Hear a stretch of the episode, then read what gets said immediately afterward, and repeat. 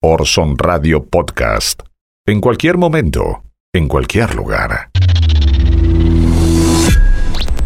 The Columbia Broadcasting System and its affiliated stations present Orson Welles and the Mercury Theater on the Air in The War of the Worlds by H.G. Wells. A partir de este momento, analizamos el discurso de los medios dominantes. Esto es En el nombre de Orson. Una hora para saltar el cerco mediático. En el nombre de Orson. Con la conducción de Mariano González. En el nombre de Orson. Ladies and gentlemen, the director of the Mercury Theater and star of these broadcasts, Orson Welles. En el nombre de Orson. ¿Cómo les va? Bienvenidas y bienvenidos. Vamos a analizar el discurso de los grandes medios de comunicación, esto es en el nombre de Orson.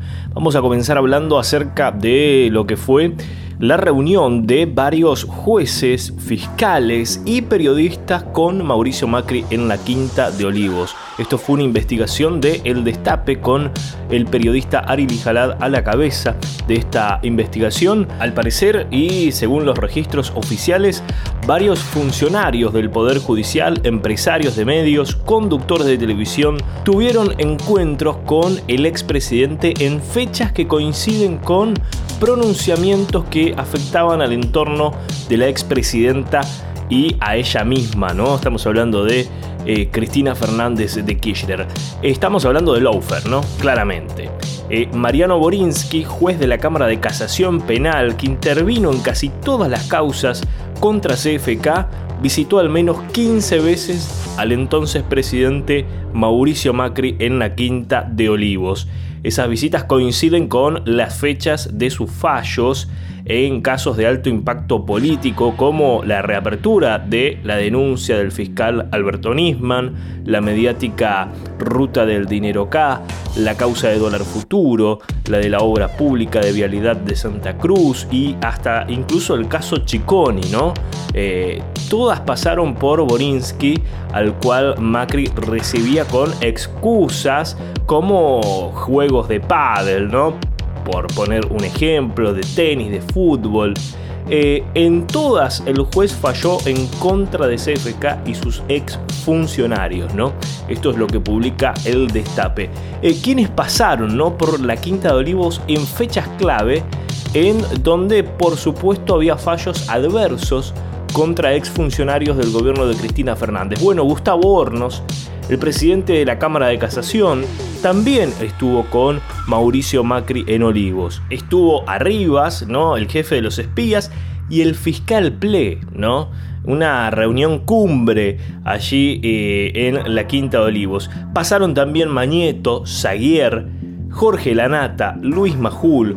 Estamos hablando de dueños de medios, ¿no? Y de periodistas que son mascarones de proa de cada uno de los medios en donde se desempeñaban. Todos en momentos realmente clave de causas que tenían que ver contra el kirchnerismo. Bueno, vamos a escuchar al periodista que hizo la investigación, Ari Lijarado. Lo que muestran estos documentos es que eh, lo que denominamos el lofer o la persecución judicial no es una teoría conspirativa, no es algo que uno puede adherir o no adherir a esa teoría, sino que es algo que efectivamente sucedió, que está documentado, que se puede probar. Todas estas causas judiciales que se armaron, y ahora sabemos que se armaron en parte en la Quinta de Olivos y documentamos que se armaron en la Quinta de Olivos, tenían como objetivo también distraer la opinión pública sobre el plan económico de, Mauricio Macri. Digamos, todo el, resumen un poco de la investigación es, eh, es demostrar que el lofer existió, que hay pruebas pero que el lofer no era solamente contra Cristina, contra Kisilov, contra Milagro Sala, contra Vudú, sino que el lofer fue para someter a millones de personas a, como decía Rodolfo Walsh, la miseria planificada. Eso es lo que nosotros eh, encontramos eh, y como bien decían ahí, cuando uno empieza a revisar quiénes aparecían, bueno, el que más nos llamó la atención y fue la nota principal de esta investigación que seguimos publicando ahora, ahora mismo en el Destape, fue la presencia de Mariano Borinsky. Mariano Borinsky es juez de la Cámara de Casación. La Cámara de Casación es la máxima instancia penal del país, es la que controla todo lo que sucede en Comodoro Pi. Y cuando uno cruza cronológicamente las 15 visitas de Borinsky, que no tienen ninguna justificación, y también hay que entender que eh, no hubiera habido el offer ni persecución judicial sin medios que lo avalaran. eh, porque todo esto lo sabían. Todo esto lo sabían los Lanata, lo sabían los Mahul, lo sabían los Feynman. Eh, y, y, por eso también se sumaron, es muy, es muy notorio y creo que, que algo han comentado ustedes también, la diferencia que tuvo el tratamiento mediático entre la situación de Sebastián Casanelo, al cual le inventaron una reunión con Cristina en Olivos, o sea, el mismo caso que este, pero al revés. A Casanelo le dijeron, Casanelo se reunió con Cristina en Olivos. Eso se demostró que fue falso, que esa reunión no existió, que se pusieron testigos truchos y que la armó la Agencia Federal de Inteligencia dirigida por eh, Gustavo Arribas. Bueno, los mismos medios y los mismos periodistas que hicieron tapas, programas de televisión, programas de radio, días y días hablando de Casanelo, hoy están en silencio. Y están en silencio porque fueron parte de esto, porque fueron parte y no tienen ninguna justificación. Quien también se refirió a este tema es el presidente de la Nación, Alberto Fernández, y hablaba acerca de lo siguiente, lo escuchamos.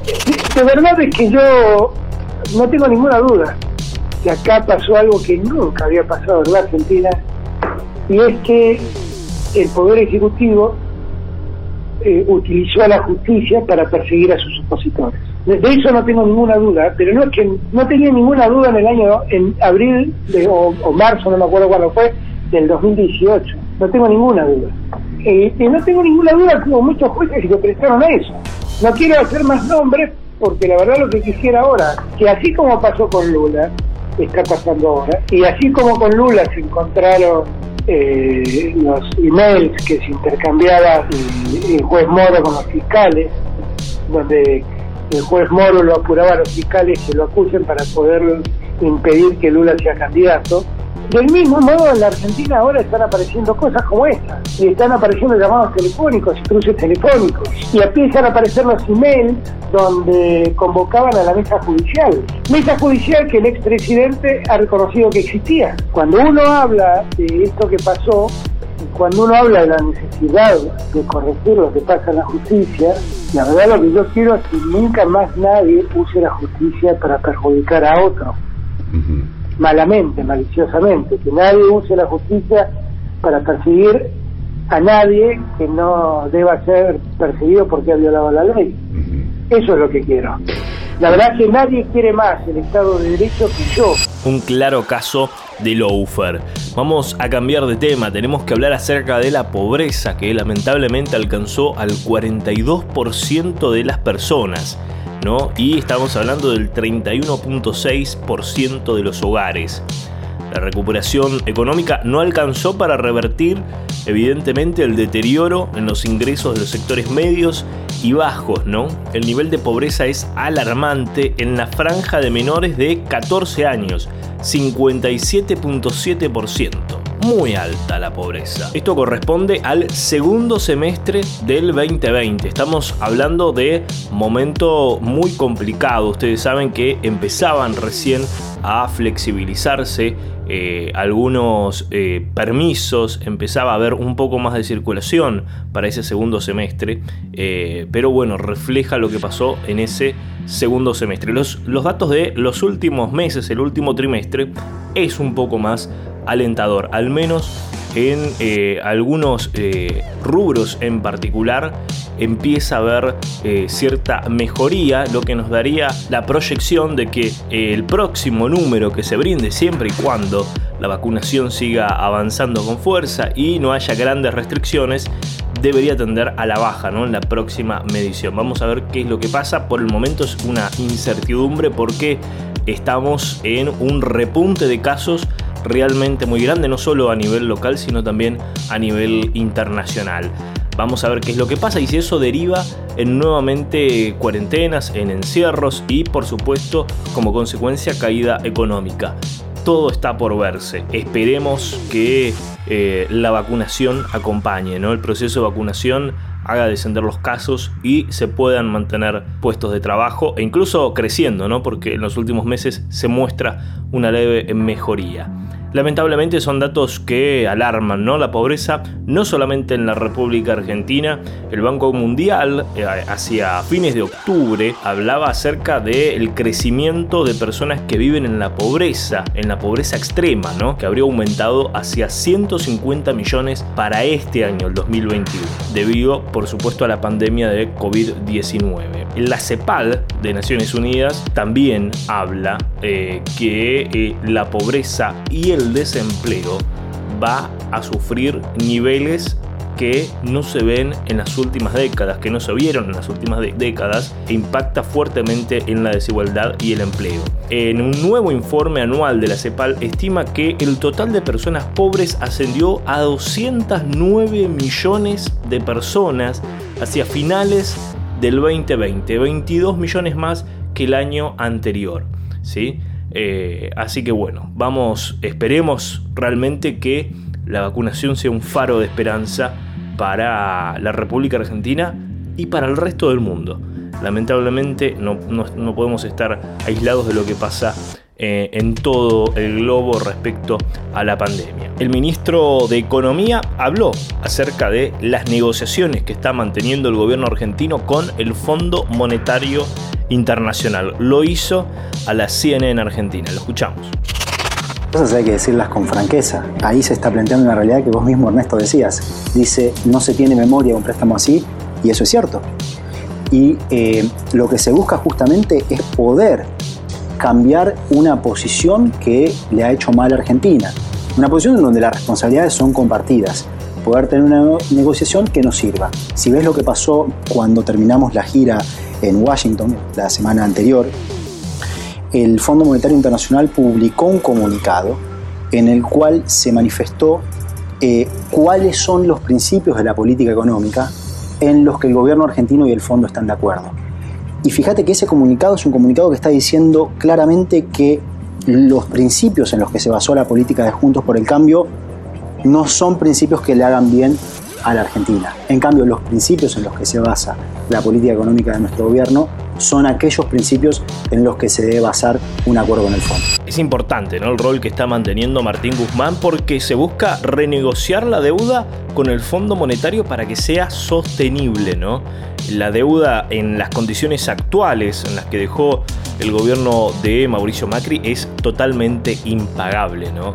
La responsabilidad también lo que marca el gobierno argentino es que es compartida, ¿sí? Eh, porque esto se trató claramente de un préstamo político, es decir, entre los funcionarios del gobierno del expresidente Mauricio Macri y los funcionarios del Fondo Monetario Internacional que aprobaron ese crédito. Esto es en el nombre de Orson. Estamos desde Ramos Mejía, desde FM Freeway 90.7. Retransmiten la radio pública de Ituzaingó, FM 89.3 y FM 91.7 Radio La Uni, la radio de la Universidad Nacional de General Sarmiento. Quien les habla, Mariano González.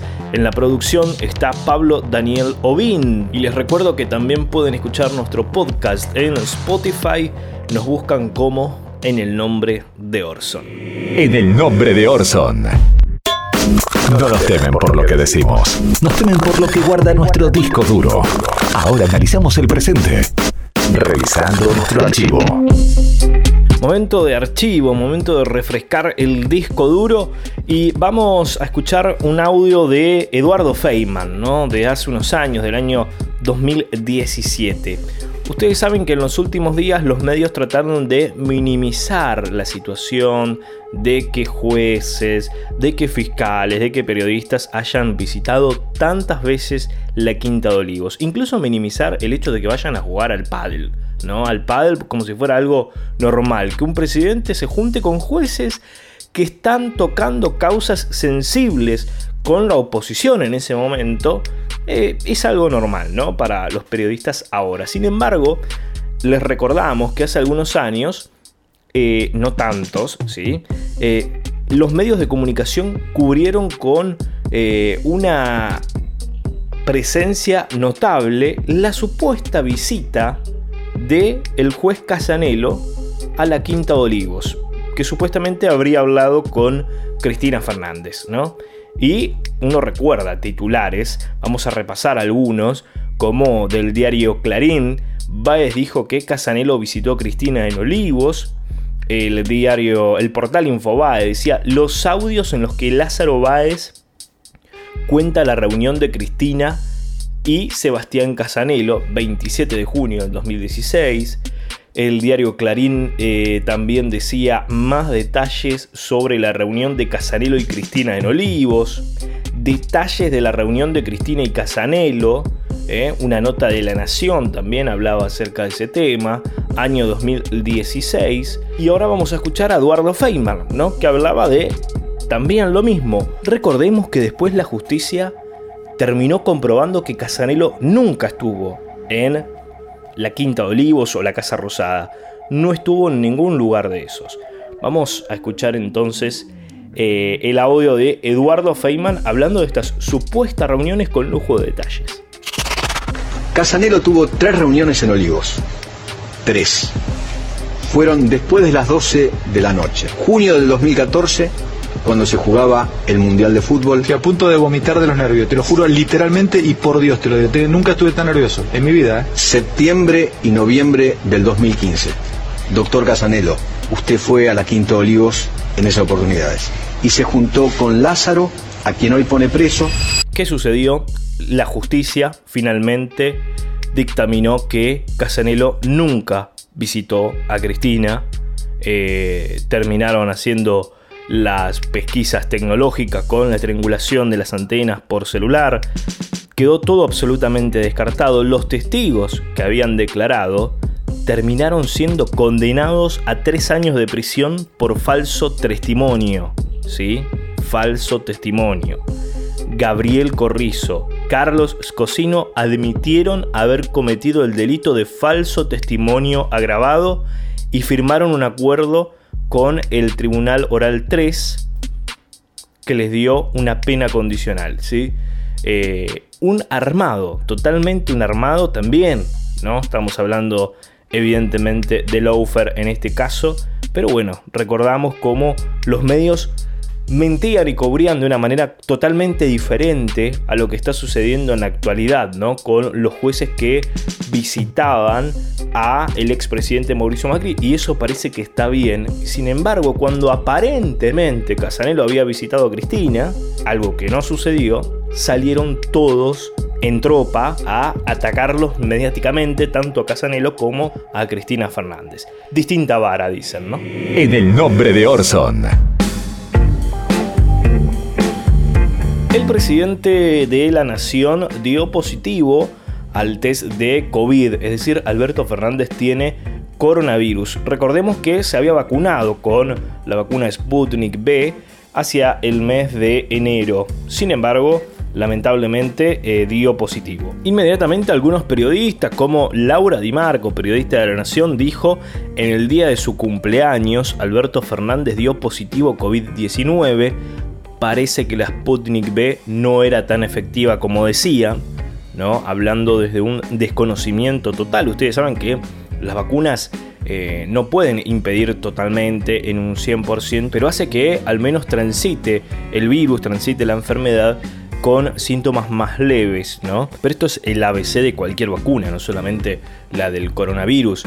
Eh, la del coronavirus, obviamente, de acuerdo a toda la inversión y a toda la investigación que se hizo en tan poco tiempo, tanta concentración en este tema de los laboratorios, de los gobiernos, hicieron incluso vacunas con una efectividad muy alta, muy por arriba de lo normal, de lo común. Sin embargo, no impiden que uno se pueda contagiar. Por eso nos pareció interesante eh, recordar algunos temas, algunos mitos que andan dando vueltas respecto a la vacunación, respecto a las vacunas. Y vamos a tomar un informe excepcional del sitio Ahí les va que es algo que lo pueden encontrar en el canal de YouTube, ahí les va, conducido por la periodista Ina Finogenova, una periodista rusa que trabaja en el Russian Today e entrevistó a Nicolás Olsevicki, que es comunicador de ciencia. Él es argentino, un especialista en este tema.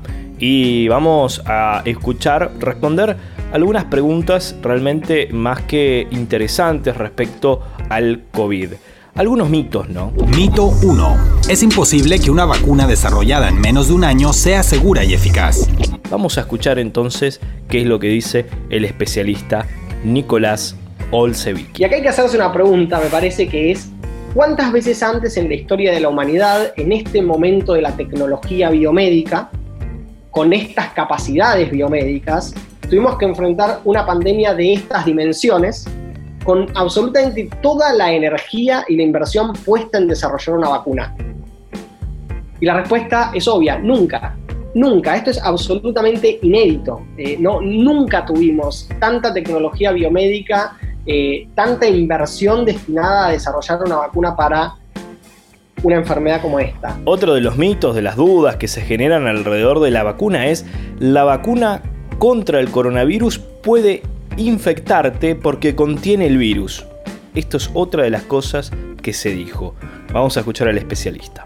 Ninguna de las vacunas contiene el virus, eso es falso. Eh, algunas usan eh, vectores adenovirales como Sputnik, otras usan ARN, simplemente ARN mensajero como la de Pfizer o la de Moderna, pero ninguna contiene el virus vivo y ninguna puede infectarte. Eh, a veces lo que puede pasar es que se produzcan algunos síntomas leves que se confunden con la enfermedad, pero que no son la enfermedad después de la vacuna, por ejemplo, un, leve cuadro febril, eh, algún dolor corporal, pero eso no significa que uno se haya infectado con el virus porque, insisto, ninguna vacuna tiene el virus vivo. Alguna de las locuras que se dijo, en especial de un grupo anticuarentena, incluso médicos por la verdad, un grupo de médicos que realmente uno no sabe dónde, dónde estudiaron, decían que la vacuna puede alterar tu ADN. Escuchemos cómo se desarma este mito. Dejando de lado que si alterar el ADN de una persona fuera tan sencillo como inyectarte algo en el brazo, entonces los genetistas del mundo han estado malgastando su tiempo, resulta que no es el caso. Las llamadas vacunas de ARN instruyen a nuestras células para que produzcan una proteína llamada S o spike, que es igual a la que contiene el coronavirus, pero que no es el coronavirus, para que nuestro sistema reaccione y genere anticuerpos. Eso y no más. Y que no modifica de ninguna manera nuestro ADN porque de hecho ni siquiera interactúa con él, se descarta después de producir la proteína spike. Así que esto también es falso. Otra de las cosas que se dicen y se repiten falsamente es que se están dando muchos casos de efectos adversos graves. ¿Es verdad esto? Vamos a escuchar. Acá hay que hacer varias precisiones. Creo que es muchos. O sea, pensemos que estamos vacunando a la población mundial. Estamos vacunando a miles de millones de personas. Entonces, el efecto del muchos queda un poco desdibujado, porque si uno encuentra 10 casos o 15 casos en decenas, perdón, en miles de millones de personas, no son muchos. Y de hecho es lo que pasa. Son muy poquitos casos los efectos adversos graves que se encontraron hasta el momento y ninguno se puede determinar con certeza que esté causado por la vacuna. Y aquí caemos en otro de los mitos que se habló mucho esta última semana y se habló también alrededor del caso de Alberto Fernández, es eh, cuando un conocido mío se vacunó y a los pocos días se contagió. Así que, ¿para qué vacunarse? No? Esto es lo que dice este mito y vamos a escuchar la respuesta del especialista. La respuesta inmune tarda en producirse, pero incluso sabemos que después de las dos dosis puede haber contagios. Por eso, de hecho, ninguna vacuna tiene una eficacia del 100%. Si una vacuna tuviera una eficacia del 100%, eso significaría que nadie, ninguna persona que recibe la vacuna se contagia. Pero ninguna vacuna tiene una eficacia del 100%. Eso quiere decir que en todas las vacunas hay gente que, aún siendo vacunada, se contagia. Ahora, lo que hay que tener en cuenta acá es que es lo más importante que queremos lograr con la vacunación. Y en esta primera instancia, al menos, lo que queremos lograr no es erradicar el virus por completo, sino bajar la mortalidad y bajar la hospitalización. Y eso lo logran todas las vacunas que están en el mercado de manera excelente. Por último, otra de las cosas que se dice es que la pandemia y la vacuna forman parte de un complot internacional de dominación mundial al servicio de las élites. Vamos a escuchar entonces al especialista qué es lo que dice acerca de este tema. Es una hipótesis extraordinaria y una hipótesis extraordinaria requiere pruebas extraordinarias. O sea, si tu hipótesis es que toda la comunidad científica internacional, más toda la comunidad médica internacional, está equivocada, vos me tenés que dar pruebas muy buenas de que tu teoría es verdadera y no la mía. Y esas pruebas no están. Eh, y, creo que acá está como el, el núcleo duro de las teorías conspirativas, que es que uno siempre puede pensar que el otro lo está engañando. Lo que lleva al solipsismo total, ¿no? O sea, solamente puedo creer en mí mismo. Era Nicolás Olsevicki, comunicador de ciencia, eh, graduado de la Universidad de Buenos Aires. Vamos a brindar algunos datos más que eh, dio el Ministerio de Salud de la Nación al respecto, ¿no? Según un análisis preliminar de casos notificados en el Sistema Nacional de Vigilancia en Salud y los datos del Registro Federal de Vacunación nominalizado, hasta el 26 de marzo se observa lo siguiente. Menos del 0.2% de las personas vacunadas con primera o segunda dosis fueron notificadas como casos de COVID-19 transcurridos por lo menos 14 días de aplicada la primera dosis. Eh, primera dosis del análisis ¿sí? de 2.824.000 personas vacunadas, 4.212 se notificaron como casos de COVID-19 tras al menos 14 días de la aplicación de la primera dosis, es decir, el 0.15%. 0.15%. De la segunda dosis, es decir, 650.000 eh, personas vacunadas, 1.003 enfermaron luego de los 14 días de la segunda dosis, representando también el 0.15%. Luego de la primera dosis, se han informado 15 personas entre 61 y 94 años como fallecidos. Es decir, el 0.0005%. Una cantidad ínfima no se han registrado personas fallecidas entre aquellas vacunadas con dos dosis de la vacuna. Estos son datos reales, ¿sí? datos confirmados que eh, se han obtenido de la vacunación en la República Argentina, ¿sí? Para que se dejen de hablar pavadas, no solo comunicadores, eh, sino también un montón de personas anónimas en redes sociales que obviamente también generan muchísima confusión. La vacunación sirve, reduce drásticamente la mortalidad y es más que importante para enfrentar el coronavirus. En el nombre de Orson.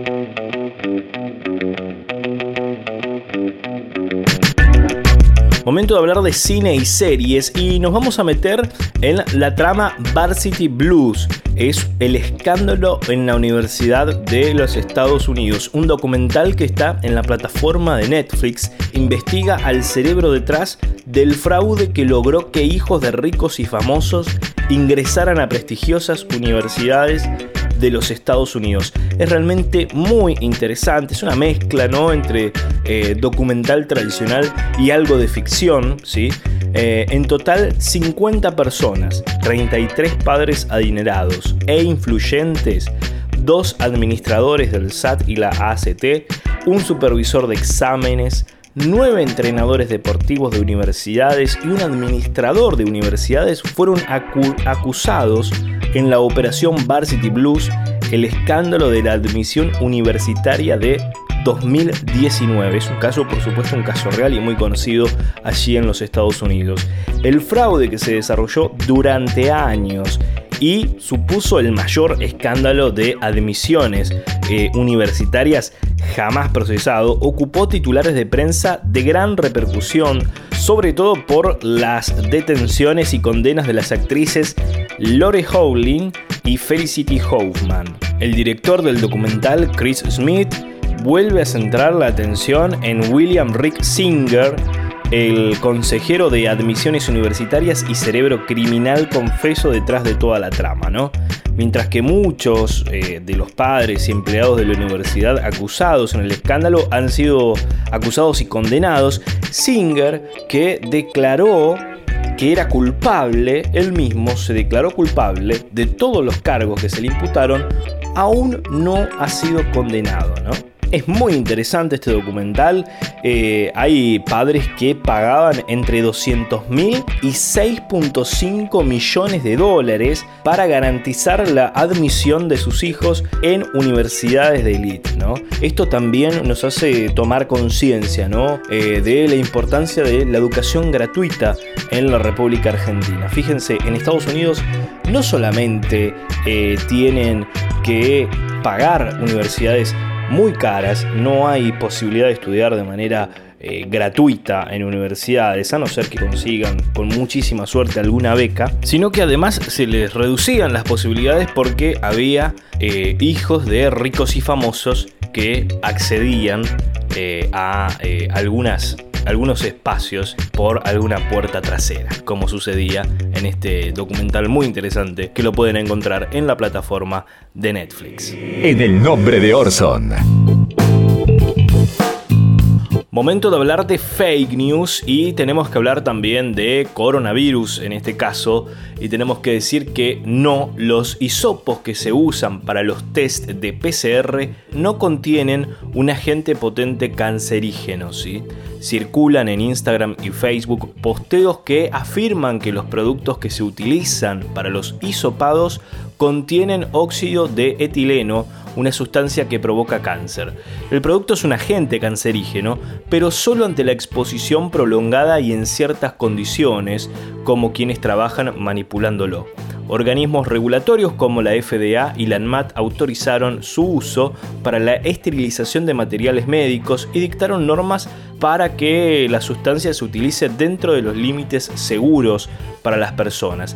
Entonces esta desinformación que circula es absolutamente falsa. Tenemos que hablar de otra desinformación que circuló en redes sociales y tiene que ver con Eve Bonafini y Rafael Videla, ¿no? el ex dictador y la madre de Plaza de Mayo, hay una imagen de Videla y Eve de Bonafini con un perro. Bueno, es un montaje. Es una imagen en blanco y negro que muestra a Jorge Rafael Videla, el ex dictador de la República Argentina entre el 76 y el 78, junto a la líder de Madres de Plaza de Mayo, Eve de Bonafini, y un perro, ¿no? Que fue compartida más de 15.500 veces.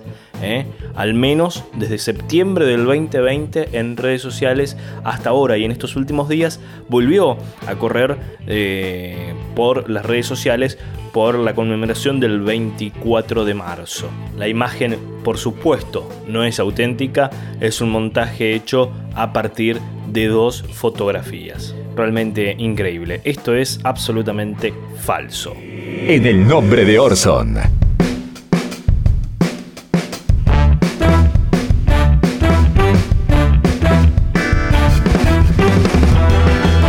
último bloque de En el nombre de Orson y vamos a escuchar el testimonio de un excombatiente en Corrientes eh, porque hizo revelaciones increíbles ¿no? sobre torturas a los conscriptos.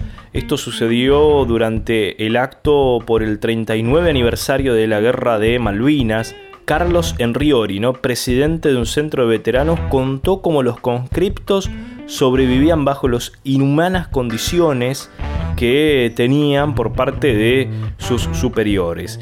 Relató cómo los soldados eran estaqueados bajo la lluvia y hasta se veían obligados a cazar para comer. Vamos a escuchar entonces la palabra de Carlos Enriori. Enfrentar al enemigo en conjunto, dormir, comer, permanecer en guardia e inclusive replegarse debe ser informado y acompañado por sus jefes de tropa todos armados y en las mismas condiciones para llevar a cabo la tarea de la mejor manera posible, defender la patria con la vida. Nada de esto ocurrió. Los soldados conscriptos debían enfrentar primero a sus jefes, buscar comida para, por sus propios medios, desde robar en el rancho, llamamos así a la cocina del regimiento, hasta matar ovejas para comer, siempre y cuando no eran descubiertos por sus jefes. De lo contrario eran torturados y expuestos a todos los demás soldados como ejemplo de disciplina. Estaqueados en la intemperie, bajo la lluvia, bajo el viento y bajo el frío. Y muchos de ustedes lo hicieron. Muchos de ustedes lo hicieron. Caraduras, sinvergüenza. Y vos, ganso, callate. Vos fuiste uno. Cuando el enemigo, cuando el enemigo mostró sus dientes, que venía con todos, con todas sus fuerzas, muchos jefes se escondieron. Otros se enfrentaron de repente, evacuados, y otros huyeron dejando a los colimbas en el frente de batalla. Sé que es fuerte lo que les cuento, pero los soldados que, no, que nos animamos a contar nuestras vivencias, lo hacemos siempre. Siempre lo hemos hecho con honestidad y responsabilidad. No ocultamos lo que nos pasó. Nos duele hacerlo, pero en la única manera de conocer el enorme error que cometió las Fuerzas Armadas en la Guerra Malvinas. Es la única manera que tienen de aprender y reconocer cómo se debe actuar alguna vez si alguna vez vuelva a suceder un conflicto de esta magnitud. Impactante realmente y quisiera cerrar con las palabras que eh, nos envía eh, un poeta ¿no? del oeste del Gran Buenos Aires y dice así, ¿no? 2 de abril, día que no se olvida, no por la hazaña histórica que nos quisieron vender, sino por todos esos héroes sin capa que todavía lloramos, por esos niños que se hicieron hombres sin querer. Son el recuerdo de una mamá que a su hijo no vio llegar jamás, son el dolor de un papá que visita su habitación y todavía escucha su voz. Son y serán siempre nuestros héroes de una Argentina que nos lastimó de un país que como siempre y cada tanto el débil e indefenso paga miserias ajenas y se hunde en lamentos. Esto es de Guillermo Acosta, un poeta, como les decía, del oeste del Gran Buenos Aires, que nos hizo llegar este texto de su autoría. Hasta aquí en el nombre de Orson. Estuvimos desde Ramos Mejía, FM Freeway 90.7, retransmiten la radio pública de Ituzaingó, FM 89.3 y FM 91.7, Radio La Uni, la radio de la Universidad Nacional de General Sarmiento. También puedes escuchar nuestro podcast en Spotify, nos encontrás como en el nombre de Orson. Chau, hasta la próxima. Esto que acabas de ver es una visión, una opinión, nuestra interpretación de la realidad. Es nuestra verdad, pero no es la única. Hay diferentes miradas sobre los hechos. Nosotros elegimos qué contarte y cómo. Seleccionamos imágenes y testimonios, como lo hacen los medios, que de un hecho construyen la noticia. Los medios de comunicación eligen qué contarte y son responsables de lo que dicen, como nosotros somos los responsables de lo que dijimos en este programa. Orson Radio Podcast. En cualquier momento, en cualquier lugar.